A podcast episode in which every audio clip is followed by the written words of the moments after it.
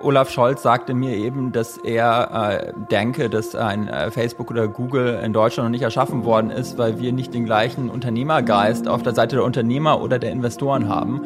Und da ist mir tatsächlich der Kragen geplatzt, denn ich sehe so viele wirklich mutige und tolle Unternehmer in Deutschland und eben absolut mangelhafte Rahmenbedingungen, die sich in der letzten Dekade überhaupt nicht verbessert haben. Am Ende sieht man wieder, dass die Priorisierung der Politiker einfach komplett falsch ist. Ernüchternde Worte von Unternehmer Johannes Reck. Sie fallen noch stärker ins Gewicht, weil sie von einem der wenigen Unicorn-Macher in Deutschland stammen. Warum der Gründer von Get Your Guide jetzt nach Westen schaut, das hören Sie jetzt.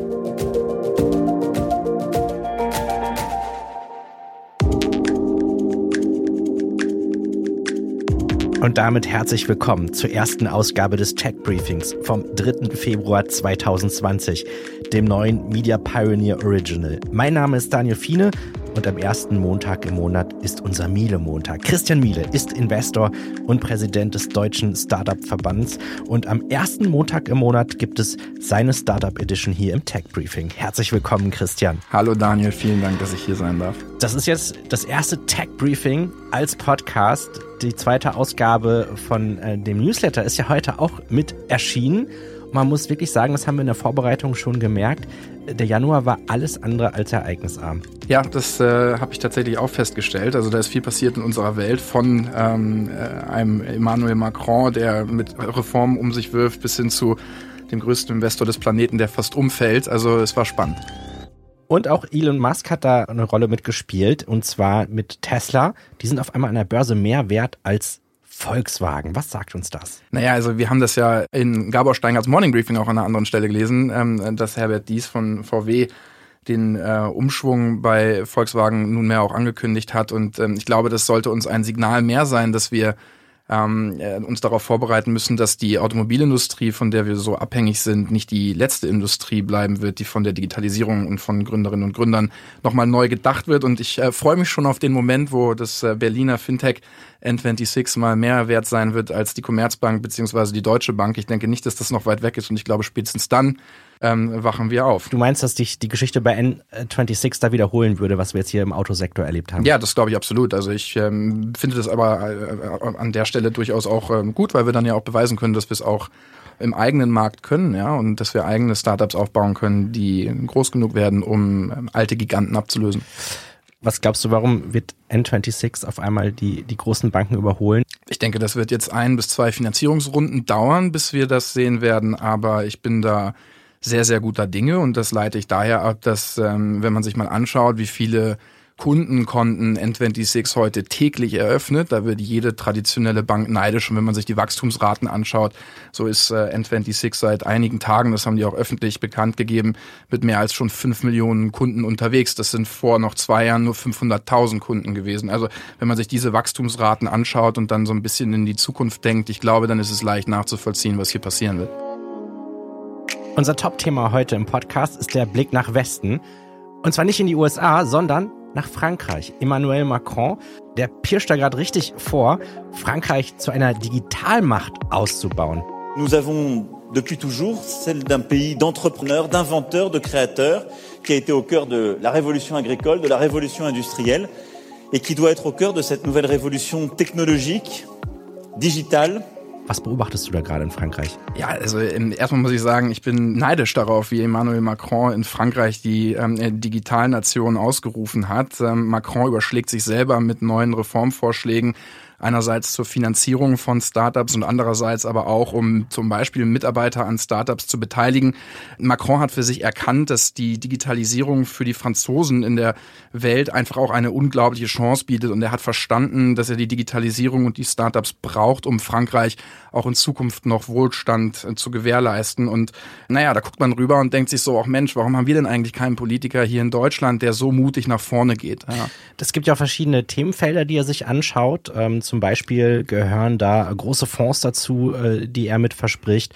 aber auch die Besteuerung von Aktienoptionen. Was ist denn da so Konkretes in der Pipeline?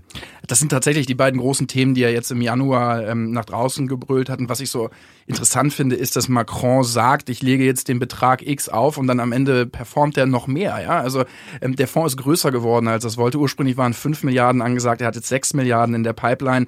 Und bei den Aktienoptionen haben die Franzosen es sich vorgenommen, tatsächlich im europäischen Wettbewerb ganz vorne dabei zu sein. Und das finde ich schon sehr, sehr ambitioniert. Man muss dann ein bisschen auch immer noch mal genau hinschauen und da will ich auch durchaus kritisch sein und sagen, ja, also so weit sind wir Deutschen jetzt davon auch nicht entfernt in der tatsächlichen Umsetzung, weil Macron, der ist genial da drin, diese Themen ähm, medial zu besetzen und sie rauszurufen. Wenn man mal hinschaut und, und es analysiert, wird man feststellen, dass die da jetzt nicht umgesetzt haben. Ja, also die sind aber, was so diese Symbolpolitik angeht, uns Deutschen unglaublich viel voraus. Und das finde ich extrem bemerkenswert und bewundernswert, wie er das macht. Darüber sprichst du ja auch mit deinem heutigen Podcast-Gast, den du eingeladen hast, nämlich den CEO von Get Your Guide.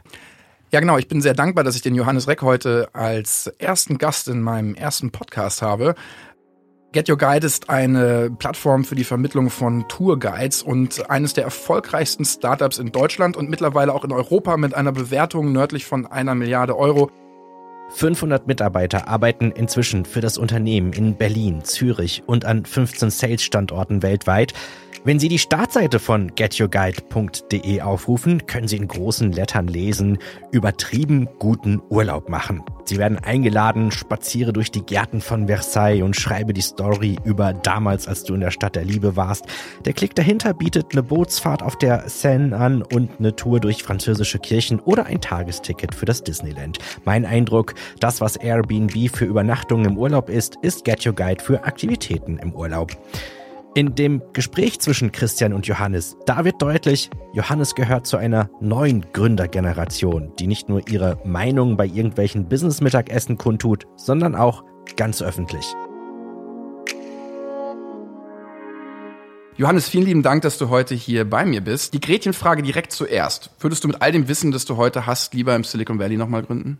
Ja, Christian, erstmal bin ich total happy, dass ich heute bei dir bin und äh, um die Gretchenfrage zu beantworten, ich würde nicht äh, mit all dem Wissen, das ich heute habe, im Silicon Valley äh, gründen, da ich äh, im Herzen und in der Seele ein Europäer bin und auch ein Deutscher und äh, ich Berlin einfach klasse finde und deshalb würde ich auch mein zweites Startup in Berlin großziehen. Also was du ja ähm, gerade schon so ein bisschen angesprochen hast, sind auch die positiven Bedingungen, die man hier in Deutschland hat. Aber trotzdem würde ich mich jetzt nochmal dafür interessieren, was denn auf deinem Weg mit Get Your Guide äh, so die Herausforderungen gewesen sind und die wichtigsten Bausteine, äh, die Firma aufzubauen, Talente, Fundraising. Was waren da so die Themen, die dich beschäftigt haben und die es dir vielleicht an der einen oder anderen Stelle auch mal schwer gemacht haben? Äh, wir sind äh, im Januar 2010 an den Start gegangen. Damals hat sich Get Your Guide kristallisiert aus einem Studentenprojekt heraus, wo wir eine kleine Plattform in Zürich gelauncht haben. Zürich, weil ich Student an der ETH damals war, also an der Eidgenössisch-Technischen Hochschule und äh, wir waren jetzt genau vor zehn Jahren äh, mit äh, fünf Studenten am Start und haben diesen Marktplatz für Attraktionen und Sightseeing-Touren gelauncht, äh, mit einer ganz großen Vision, das nächste große Greenfield im Travel aufzuräumen, also in der Tourismusbranche und äh, mit äh, knapp äh, 20.000 Euro auf, äh, dem, äh, auf der Bank. Seitdem haben wir natürlich ganz, ganz viele Hindernisse vorgefunden. Aber ich denke, man kann schon subsumieren insgesamt, dass vor allem nach dem Umzug äh, nach Berlin, was dann im Jahr 2012, 2013 stattgefunden hat, und den Grund hatte, dass wir einfach überhaupt gar kein Venture Capital in der Schweiz finden konnten und äh, niemand uns unterstützt hat und die Schweiz sehr teuer ist. Äh, wir hier auch in Deutschland noch eine sehr unausgereifte Startup-Kultur vorgefunden haben und eigentlich äh, entlang unserer Reise ganz oft äh, das Rad neu erfinden mussten. Das fängt natürlich einmal an, du hattest es schon erwähnt, Christian, beim Kapital. Das Kapital in Deutschland war, als wir gestartet sind, extrem rar. Äh, man hat damals äh, mit den Samba-Brüdern, mit Rocket Internet eigentlich einen Inkubator gehabt, die mehr oder weniger das gesamte Kapital auf sich gezogen haben und wenn man da nicht dazugehört hat, äh, war man eigentlich schon außen vor und musste sich äh, eigentlich über seine Einkünfte über Wasser halten. Und das haben wir dann auch gemacht. Und das war wirklich schwer. Und äh, das Unternehmen wäre sehr knapp mehrfach vor die Wand gefahren, hätten wir nicht immer wieder kreative Lösungen gefunden. Wir haben dann im Jahr 2013 unsere erste große Finanzierungsrunde bekommen. Die haben wir dann aber von amerikanischen Investoren bekommen, also nicht von deutschen Investoren. Die deutschen Investoren haben damals noch nicht an uns geglaubt. Wie viel Geld war das? Es waren damals 14 Millionen Dollar, also richtig viel. Äh, wir haben, das kann man sich heute gar nicht mehr vorstellen, schon ein äh, Umsatzvolumen von äh, knapp 10 Millionen Dollar gehabt und waren knapp profitabel. Würde sich heute jeder VC die Finger nachschlecken, aber das war damals eben noch sehr, sehr schwierig. Die meisten Leute haben gesagt, ihr gründet zum ersten Mal, ihr seid unerfahren, der Markt ist klein und fragmentiert, Sightseeing ist das wirklich so groß. Ähm, ja, und dann war es wirklich äh, sehr, sehr schwierig, Kapital einzusammeln. Und dann später in der zweiten Phase, als wir dann Kapital bekommen haben, war wirklich der große Blocker und ich denke, da reden wir auch noch drüber, das Talent äh, reinzubekommen. Wir haben in Deutschland noch nicht so viele Firmen, die äh, die Leute in der Digitalwirtschaft ausbilden konnten. Das heißt, wir mussten aus der Not eine Tugend machen und Get Your Guide tatsächlich zu einer Art Startup-Universität umfunktionieren und sehr, sehr viel junge Leute an Bord holen und die bei uns ausbilden und das gleichzeitig mischen mit äh, sehr viel erfahreneren Leuten, die wir aus den USA und aus England und aus Asien angeworben haben. Lass, lass uns gleich vielleicht nochmal auch auf das Thema Funding und auch die Talente eingehen. Was mich jetzt trotzdem nochmal interessieren würde bei all den Hürden, die du ja jetzt auch gerade schon angesprochen hast und Du sagtest eben bereits, du bist auch gerne in Deutschland, du bist gerne in Berlin und du würdest auch wieder hier gründen. Aber was ist es denn dann in Deutschland, was dir so gefällt? Also was zeichnet auch diesen Standort aus und warum bleibst du als Gründer auch hier? Also erst einmal ähm, möchte ich persönlich in einer Demokratie leben. Äh, das heißt, äh, da fallen dann schon mal einige äh, Länder äh, weg und äh, dann äh, sozusagen außerhalb jetzt von Europa ist ja vor allem die Frage Amerika, sollte man in San Francisco oder in New York gründen? Und äh, ich habe in Amerika äh, lange auch persönlich gelebt. Ich bin da zur Schule gegangen, ich habe dann Teil meiner universitären Ausbildung abgeschlossen. Und äh, ich finde ähm, an Amerika viele sehr, sehr reizvoll. Also das Vertrauen, das äh, in Amerika in das Individuum gesetzt wird, die risikobereite Kultur, die Kultur der Innovation.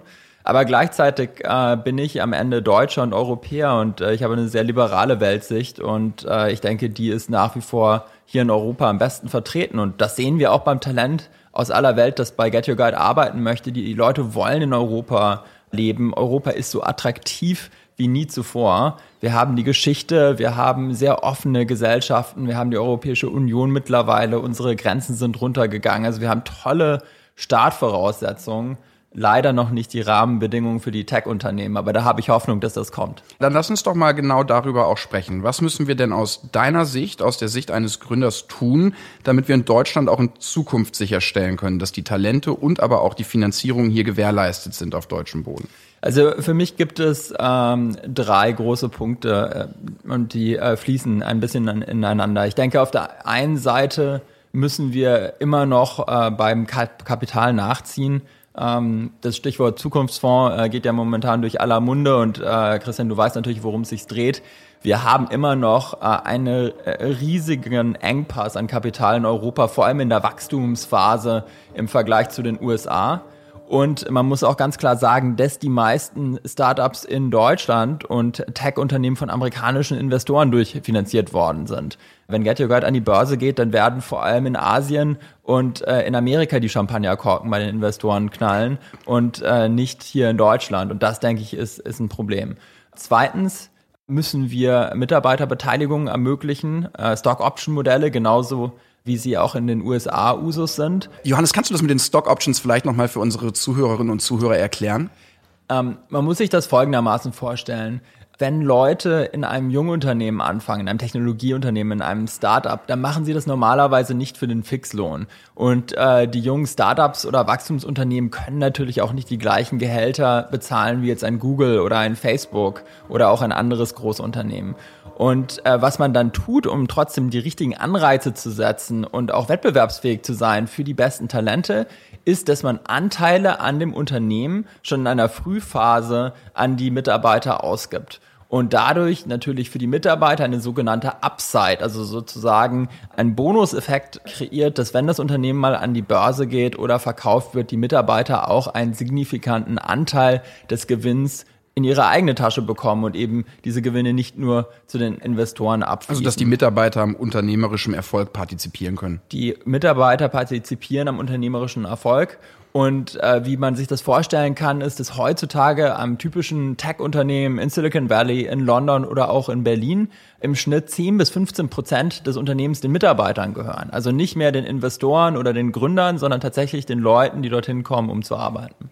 Ich finde es immer so absurd, dass man in Deutschland eine Debatte über Enteignungen führen kann und dann das Thema Beteiligung eigentlich noch derart jungfräulich auch von der Politik behandelt wird. Ich glaube, es äh, ehrlicherweise äh, meiner Erfahrung nach so ist, dass eigentlich alle Politiker das auch wollen und das auch, äh, wenn man es ihnen erklärt, verstehen.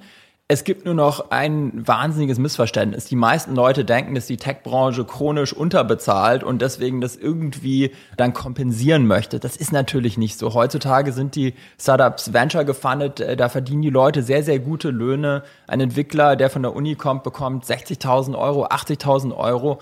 Aber eben ist es auch ganz wichtig, dass man dazu, zu diesem Fixgehalt noch ein, ein Stock-Option-Paket schnürt. Und wenn ich heute mit Leuten äh, verhandle über eine Position bei Get Your Guide, dann äh, wird das äh, Fix, äh, äh, das Fixum wird eigentlich abgehakt und wir verhandeln nur über die Stock-Option-Pakete. Und das ist auch alles, was für die Leute zählt.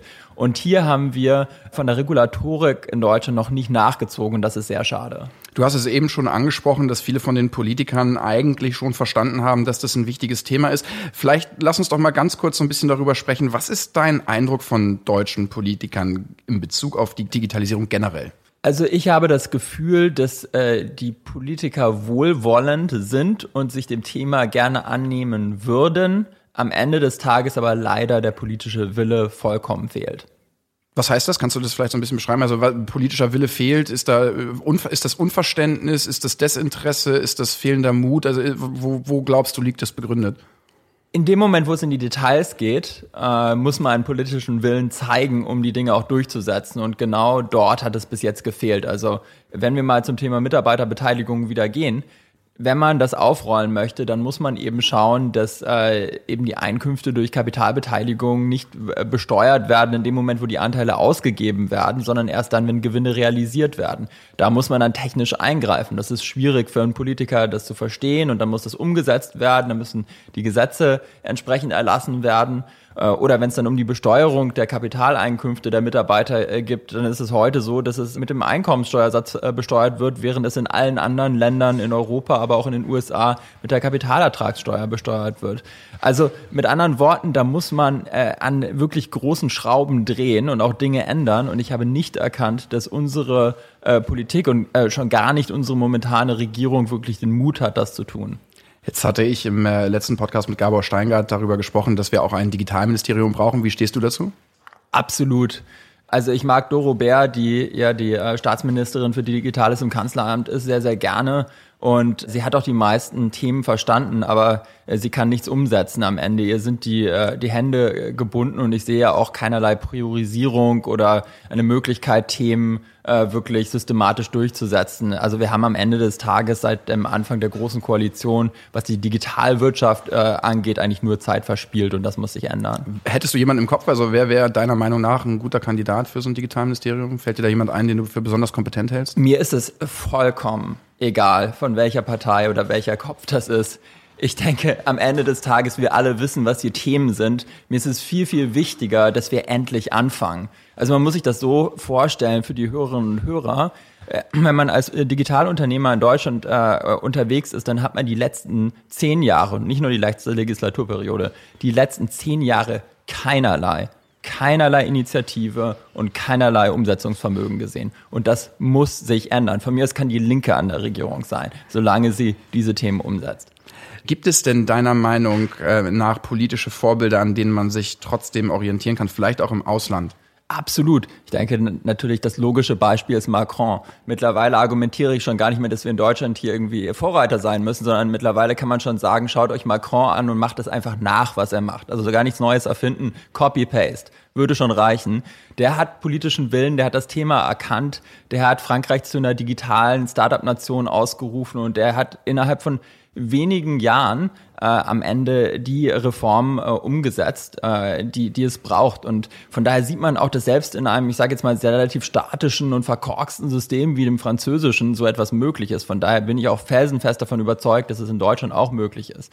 Vielleicht dann mal ein anderes Beispiel, noch in Schweden hat man auch wahnsinnig viel gemacht oder in Israel hat man auch wahnsinnig viel gemacht. Also überall dort, wo man das Thema als ein sehr wichtiges Zukunftsthema erkannt hat und der politische Wille da war, konnte man die Umsetzung auch angehen. Ich glaube, am Ende traut man in Deutschland immer noch nicht den eigenen Unternehmern und die Politik hat nicht den Wagemut, sich da herauszulehnen, weil das Thema eben nicht äh, matchentscheidend für die nächste Wahl ist. Da geht es dann wahrscheinlich um andere Themen wie Grundrente oder weiß was ich was. Aber ich denke, äh, wenn wir immer nur auf die kurzfristigen Wählerstimmen achten, dann werden wir niemals eine Strategie haben in der Digitalwirtschaft und dann werden wir langfristig dieses Land nicht mehr wettbewerbsfähig halten. Und das ist meine große Sorge. Du und ich schauen also neidisch gen Westen zu Macron. Ähm, jetzt habe ich auf Twitter letzte Woche verfolgt, dass du mit Olaf Scholz ein kleines Streitgespräch hattest zum Thema Rahmenbedingungen in Deutschland. Olaf Scholz sagte so sinngemäß, es mangelt ja vielleicht auch einfach an Unternehmergeist. Magst du das vielleicht noch mal kurz kommentieren? Das ist ja ganz spannend zu sehen,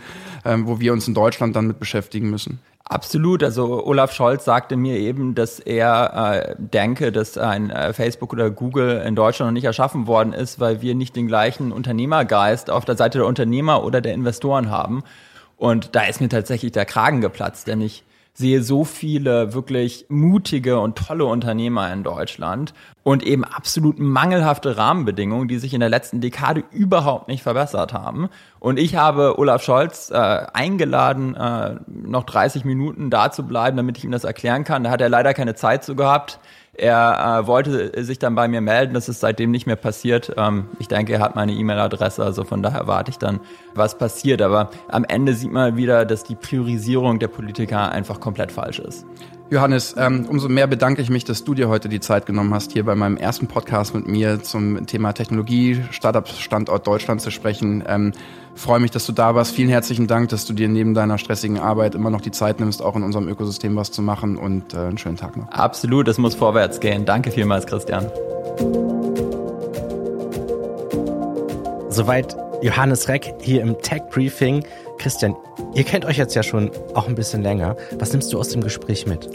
Also bei Johannes muss ich immer wieder feststellen, dass ich das einfach großartig finde, dass die Gründerinnen und Gründer mittlerweile anfangen, auch Position zu beziehen und auch zu sagen, was sie stört. Und ich glaube, genau so ein Benehmen und Verhalten brauchen wir. Und insofern bin ich Johannes immer wieder sehr dankbar dafür, dass er sich die Zeit nimmt und ähm, auch versucht aufzuklären und etwas dazu beizutragen, dass wir in Deutschland auch irgendwo in der Digitalisierung noch mitmischen dürfen. Das heißt, es hilft, wenn auch wirklich äh, Gründerinnen und Gründer rausgehen, ihre Meinung sagen und auch aktuelle Themen diskutieren? Ja, unbedingt. Also ich, ich hoffe, dass es auch noch viel mehr wird. Ja. Ich glaube, dass wir hier auch eine großartige Chance haben, das Bild des Unternehmers oder der Unternehmerin in der Gesellschaft nochmal ganz neu zu definieren, weil auf einmal sind wir so live dabei, wie die nächsten großen Firmen entstehen. Ja. Die, die wir heute alle als Weltmarken und gegeben akzeptieren, die sind ja auch irgendwann mal gegründet worden von Leuten wie Johannes.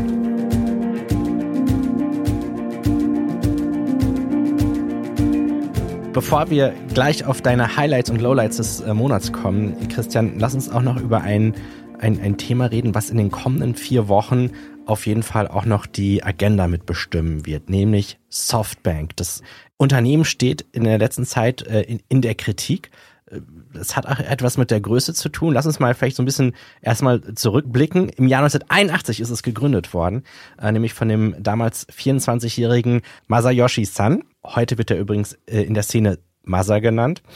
Und da muss man ja eins sagen, da waren die Geschäftsmodelle noch gar nicht auszumachen, in die Softbank heute investiert, ne? Ja, also ich glaube, man muss hier so ein bisschen die Genese von Softbank voneinander trennen. Die sind ja als Telekommunikationsunternehmen in Japan gestartet und der Softbank Vision Fund, also dieses riesige Fondsvehikel, das du ansprichst, 100 Milliarden Dollar groß. Das ist jetzt letztendlich die nächste Evolutionsstufe und Masas Versuch, in die großen Tech-Modelle auf dem Planeten sich einzukaufen. Aber lass uns mal dieses Modell anschauen. Wenn ich das richtig verstanden habe, machen sie in einer Kategorie den äh, Branchenprimus aus, packen dann unendlich viel Geld dazu und ähm, das ist dann auch egal, wie tief die roten Zahlen dann aktuell sind. Also ich glaube nicht, dass es egal ist, wie tief die roten Zahlen sind. Was richtig ist, ist, dass ähm, äh, der Softbank Vision Fund sich unterschiedliche Modelle anschaut, die das Potenzial haben, gigantisch groß zu werden und äh, dann versucht der Softbank Vision Fund dort in die Gewinner zu investieren ähm, mit der Absicht, dort dann diese Firmen entsprechend bei ihrem Wachstum auch noch weiter zu begleiten. Und natürlich am Ende für die Investoren hinter dem Softbank Vision Fund einen Return zu erwirtschaften. Also Prinzip alles gigantisch. Alles gigantisch, ja, das passt gut. Und äh, jetzt gibt es aber nicht nur auch gigantischen Erfolg, sondern auch große Sorgen. Wo kommen die her? Ja, wir haben jetzt in den vergangenen Wochen und Monaten gesehen, ähm, durch Namen wie WeWork, Uber, jetzt äh, kürzlich erst Oyo Rooms, dass viele von den Unternehmen, die Softbank investiert hat, mit dieser Investmenthypothese, dass dort gigantisch große Unternehmen entstehen, vielleicht auch ein paar Probleme einherkommen. Und diese sind dann häufig dem Wachstumsschmerz geschuldet und Softbank hat jetzt in einigen dieser Unternehmen äh, angefangen, hat es mit WeWork ähm, vor, vor ein paar Wochen ähm, ein bisschen auf die Kostenbremse getreten und vielen der Startups gesagt, so Leute, ihr müsst jetzt runter von eurer unglaublich hohen Burn Rate, so nennt man das bei uns, ja, also das Geld, was da jeden Monat verbrannt wird. Und das hat zu Massenentlassungen in einigen ähm, Firmen geführt. Und ähm, jetzt fragt man sich so ein bisschen, okay, was, was passiert denn eigentlich und wird, und das ist das Gerücht in der Branche, überhaupt äh, die Nummer zwei von diesem Softbank Vision Fund eingesammelt werden oder ähm, scheitert vielleicht der Softbank Vision Fund an der Stelle auch. Also ist das auch so eine gewisse Blase, die wir da beobachten können? Ja, doch, das denke ich schon. Ne? Also es wäre ja auch vermessen zu sagen, dass es diese Blasenentwicklung nicht gibt. Und äh, in meiner Branche, da hofft man natürlich darauf, dass Softbank das schafft und dass ähm, diese Firmen irgendwie dann doch auch durchkommen. Aber ich glaube, eine geringfügige Konsolidierung wird es an dieser Stelle trotzdem auf jeden Fall geben. Wer hängt mehr von wem ab? Softbank von WeWork oder WeWork von Softbank, wenn man das sich mal anschaut? Gerade auch die Analysen und auch die Vorhersagen in diesem Jahr für den Immobiliengiganten die sehen ja auch alles andere als rosig aus. Ja, ich glaube, ähm, dass Softbank tatsächlich momentan ähm, zumindest PR-seitig mehr mit WeWork beschäftigt ist als umgekehrt. Ja, WeWork muss sich ja in erster Linie um das operative Geschäft kümmern und das ist, sind äh, letztendlich ja, das ist die Vermietung von Büroflächen. Ja, und ähm, wiederum Softbank, die müssen sich ihren ganzen Tag lang mit ihrem Portfolio beschäftigen und da hilft's natürlich nicht, wenn ein WeWork auf einmal nur noch einen ähm, geringen Prozentsatz der ursprünglichen Unternehmensbewertung wert ist. Softbank hat auch deutsche Beteiligung. Zum Beispiel 2018 wurde bekannt, äh, dass es ja eine Beteiligung bei Auto 1 gegeben hat oder eingegangen wurde. 460 Millionen Euro wurden damals genannt. Wirecard und Get Your Guide äh, stehen da auch mit auf der Liste.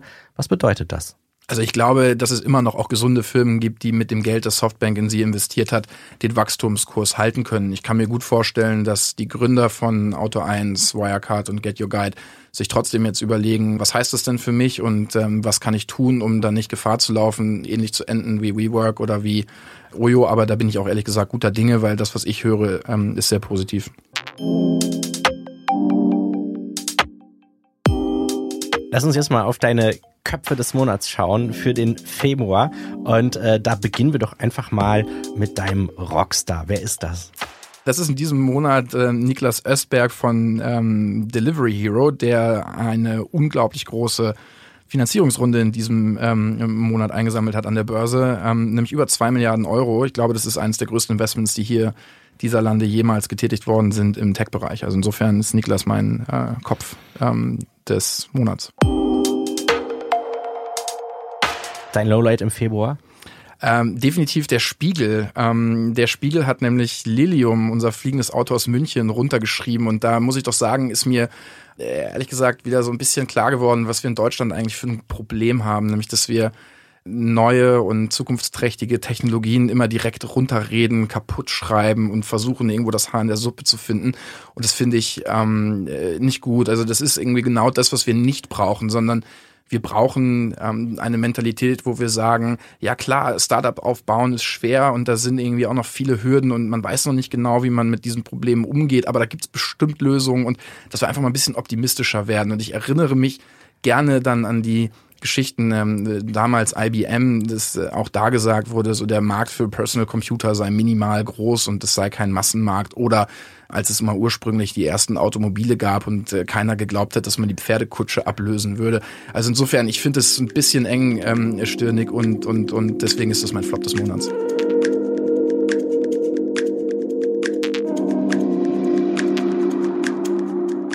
Okay, dann kommen wir jetzt mal zu deinem Deal des Monats. Ja, ähm, mein Deal des Monats ähm, heißt Planetly, ähm, eine Firma, die gerade ganz frisch gegründet worden ist von zwei Berliner Seriengründern, nämlich Anna Alex, der Mitgründerin von Outfittery und äh, Benedikt Franke, dem Mitgründer von Helpling. Und die zwei haben es sich zur Mission gemacht, ähm, CO2-Emissionen in Unternehmen messbar und damit attackierbar zu machen und äh, den Unternehmen dabei zu helfen, ein bisschen was ähm, dazu beizutragen, dass der Klimawandel vielleicht doch noch von uns unter Kontrolle gebracht wird. Und deswegen sind die zwei meine Gründer beziehungsweise mein Deal des Monats, weil ich es toll finde, dass ähm, Seriengründer zurückkommen und äh, sich um solche Missionen kümmern.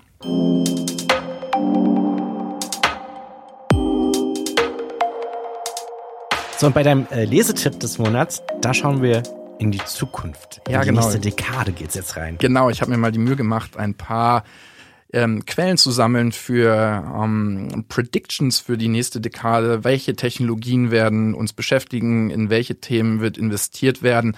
Und ähm, da habe ich versucht, den Zuhörerinnen und Zuhörern und Leserinnen und Lesern mal eine kleine Selektion zusammenzustellen von Menschen, die in meiner Branche unter den Investorinnen und Investoren einen sehr großen Namen haben und äh, häufig richtig gelegen haben in der Vergangenheit und ähm, ja, bin sehr gespannt auf das Feedback. Und wenn ich hier so ein bisschen drauf schaue, dann fällt mir auf, dass das Thema Gesundheit und Klima bei vielen eine Rolle spielt. Ja, Gesundheit, Klima, Daten, ähm, also, also das wird ganz, ganz viele von unseren Lebensbereichen durchdringen. Aber klar, ähm, der Klimawandel ist jetzt das Thema der Stunde und das wird uns auch in der kommenden Dekade beschäftigen. Christian, das war sie, die erste Ausgabe von unserem Tech Briefing. Aber wir wollen nicht aufhören, ohne uns noch bei Ihnen zu bedanken fürs Zuhören und auch für das Feedback, was Sie uns vielleicht schicken möchten. Sie können uns ganz einfach erreichen unter techbriefing at mediapioneer.com. Das ist unsere E-Mail-Adresse, aber auch ganz einfach über Twitter. Dein Twitter-Handle ist super einfach. Twitter.com slash Miele. Richtig. Bei mir ist es twitter.com slash Fine. Schreibt sich wie Biene nur mit F. Und da freuen wir uns dann auch auf das Feedback. Ansonsten hören wir uns schon in der kommenden Woche wieder zum nächsten Tech Briefing. Dann wird mein Kollege Richard Gutjahr mit dabei sein.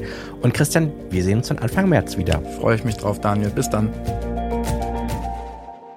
Das Tech Briefing gibt es auch als Newsletter über mediapioneer.com slash techbriefing.